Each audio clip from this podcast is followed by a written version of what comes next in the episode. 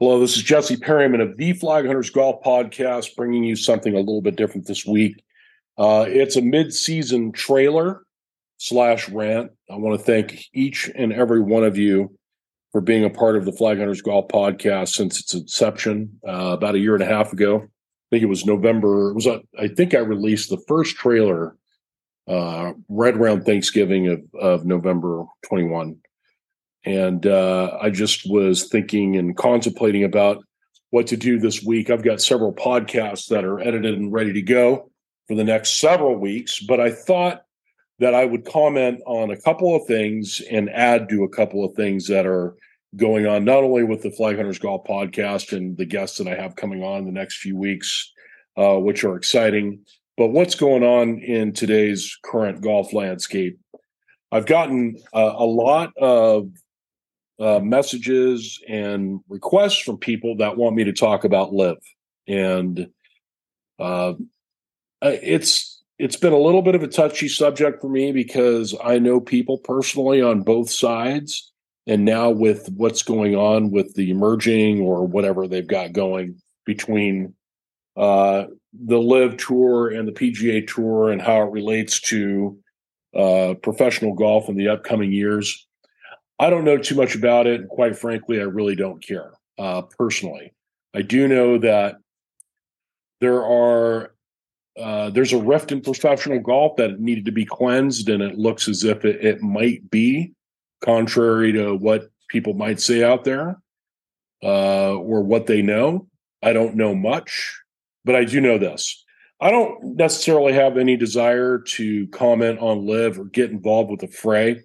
There are already plenty of people talking about it. And that's not what I'm all about. And that's not what this podcast is all about. This podcast is all about helping all of you, myself included, get better at this game that we all love.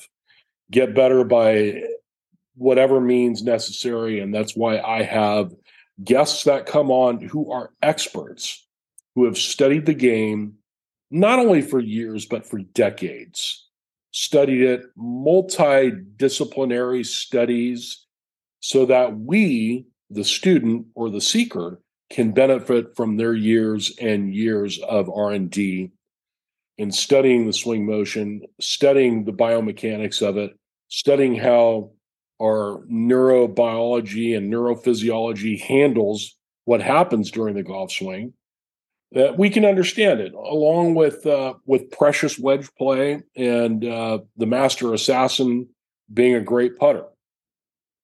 This is what the Flaghunters Golf Podcast is all about. Uh, in the next upcoming weeks, I've got uh, several. I've got Monty Scheinblum coming on next week. He just recently qualified for the Senior Open. Very good uh, teacher out of Orange County, California. Former uh, United States long drive champion, and the guy can flat play. In fact, we were both at the same qualifying site, San Luis Obispo Country Club, a couple weeks ago, and he was medalist. He played himself a nice round of golf, and the golf course is playing extremely tough. And I want to extend a thank you to the members of San Luis Obispo Country Club for letting us borrow their golf course uh, on that Monday. Uh, the golf course was in good shape. The greens were fantastic, fast, and the pin placements were diabolical. So, congrats to Monty. Look forward to having him on next week with myself and Justin Tang. We've got a man by the name of Dr. David Wright coming on, and also uh, a man by the name of Jim Waldron, who, if you're a follower of the podcast, you are very familiar with Jim.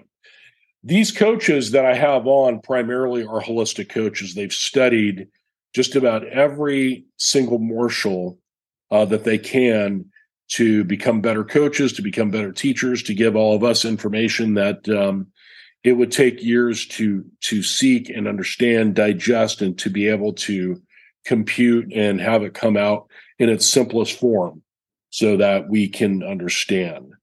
And these are the type of coaches that we are actively uh, searching for, that we want to talk to on a regular basis. Not that specialty coaches aren't it. I, I would love to have more uh, great putting coaches and great short game coaches on as well.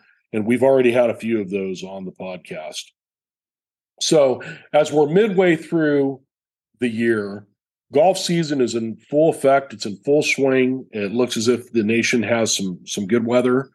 Uh, finally, in California here, it was an extremely long winter and it's a very long spring. Uh, but golf is upon us. So, what can we do to enjoy ourselves? What can we do to appreciate the game that we love and enjoy it, and and as a consequence, play better golf? There's there's several ways to do it. Um, I found uh, my way, and my way may not resonate with with everyone.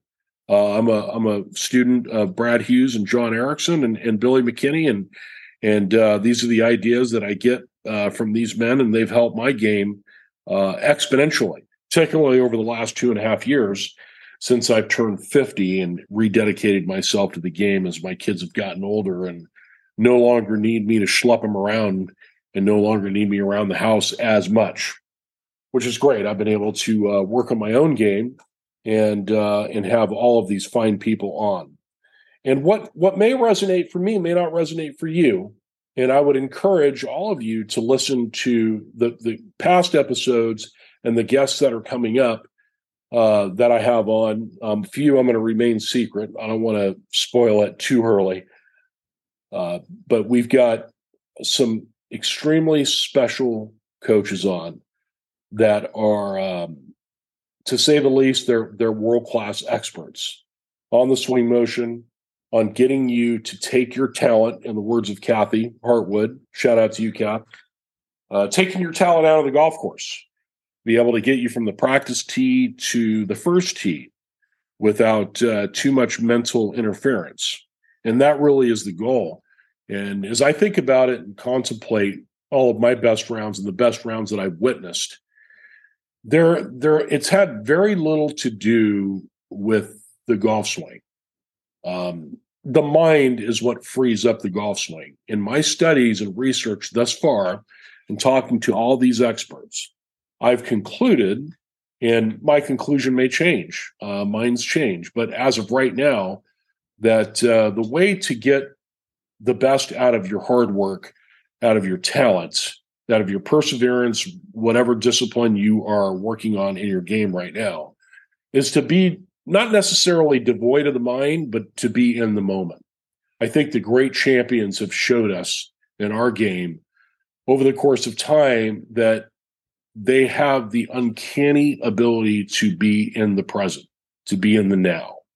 Uh, I remember, and I've mentioned this before, but I remember uh, hearing Gary Player tell me personally that he got DQ'd from a golf tournament in the 60s, and he was playing extremely well because he couldn't remember a score that he got on a particular hole. He literally couldn't remember it.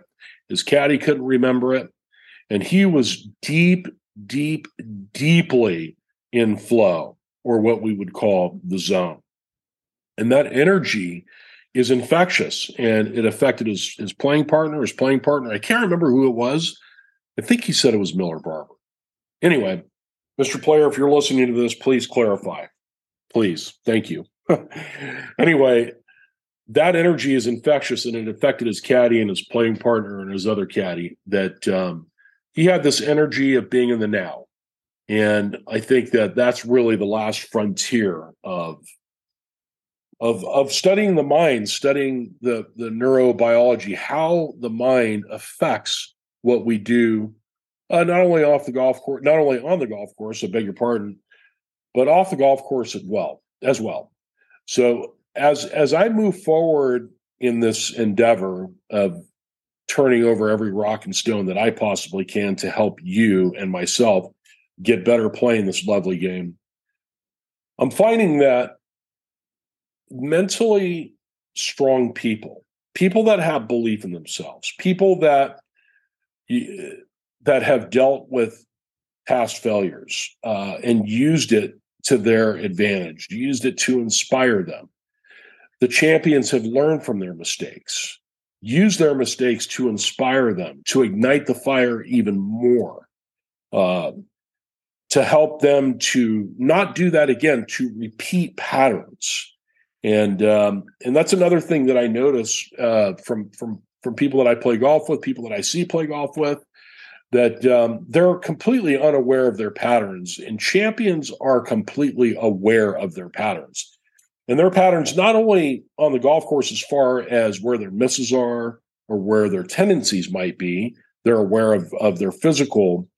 Uh, I don't know if, if you want to say Tiger Woods has a a physical disability with his golf swing. I, I don't think so. Um, but he's well aware of what he needs to work on at all times, and so are the other great champions. And and uh, but more importantly, besides the swing, they know how to work on their mind. They know how to go from point A to point A, as our recent guest Susie Meyers just said. Who I just I just let the cat out of the bag. By the way, we got Susie Meyers coming on, Hall of Fame teacher, uh, coach to uh, uh, many people, and uh, former uh, tour pro herself, and an All American at University of Arizona. Shout out to you, Susie, and thanks again for coming on. Susie will be coming out in a couple of weeks. But um, to get from point A to point A and to remain in point A, Tiger Woods said he gives himself a 10 foot circle. He hits a golf shot, whether he likes it or not. If he doesn't like it, he can swear and throw a little hissy fit if he needs to. But once he's outside that 10 foot circle, it's over. It's over and done with. And and I think that that's some a, a pretty good uh, a pretty good methodology. So Tiger has the uncanny ability to be in the moment. Jack Nicklaus had the uncanny ability to be in the moment. Ben Hogan, all of our great champions. Uh, Lydia Ko, my friend Lydia Ko, has the uncanny ability to be in the moment. And these are things that we can all aspire to. These are things that we can work on that don't require physical talent or a gift to have 180 mile an hour ball speed. These are mental things that can be applied if we choose to work on it. I choose to work on it via meditation. Whatever your methodology is to re- help you to remain grounded in the present moment is going to help you realize all of your hard work that you're putting into your golf swing, your putting, your short game, um, and to have it all blend together in one big, beautiful uh, A game that you're that you're developing. And what's great about being mentally adept, mentally strong, present and aware of your situation currently on the golf course, maybe warming up, or maybe your body doesn't feel great. You can use that to game plan if you don't go into panic mode. You take the best with what you have that particular day and you go on and you play with it. If you've got 70% that day, go use 100% of that 70%. You can literally do that and you can learn to stay out of your own way. The only way that I know thus far, and I'm and please send me messages, chime in. Uh, if you know any other way, I'm a student just like you are. I'm a learner and a and a seeker, just like everyone who listens to this podcast. Uh, the only way that I know is to remain in the present moment, and with that presence of being in the moment, your thoughts do clear, and you can do things whether you are physically able that day or not, that might surprise you. Um, I think that there's a lot of benefits to being in the moment. Uh, you start to lose attachments of playing good and bad. Uh, your expectations might simmer a little bit. You might simmer down on those expectations. You know, what are expectations anyway? I mean, think about that. What are expectations? Is that feeding your ego? Or are you worried about what other people might think? Oh, I expected to play better as an excuse. I know I've done it plenty of times. Um, but just things to be aware of. This is my rant of a podcast, and now you know why I like to have guests. uh, anyway, think about all of the excuses that you've made feeding the ego. Once you become aware of those, the ego starts to dissipate a little bit here and there. And you start to uncover possibilities and things that you can work on that maybe you've been blind to for a long time, all of these years, whatever that is. It doesn't necessarily have to be your, your swing. It could be your your physical, your mobility, your physical movement.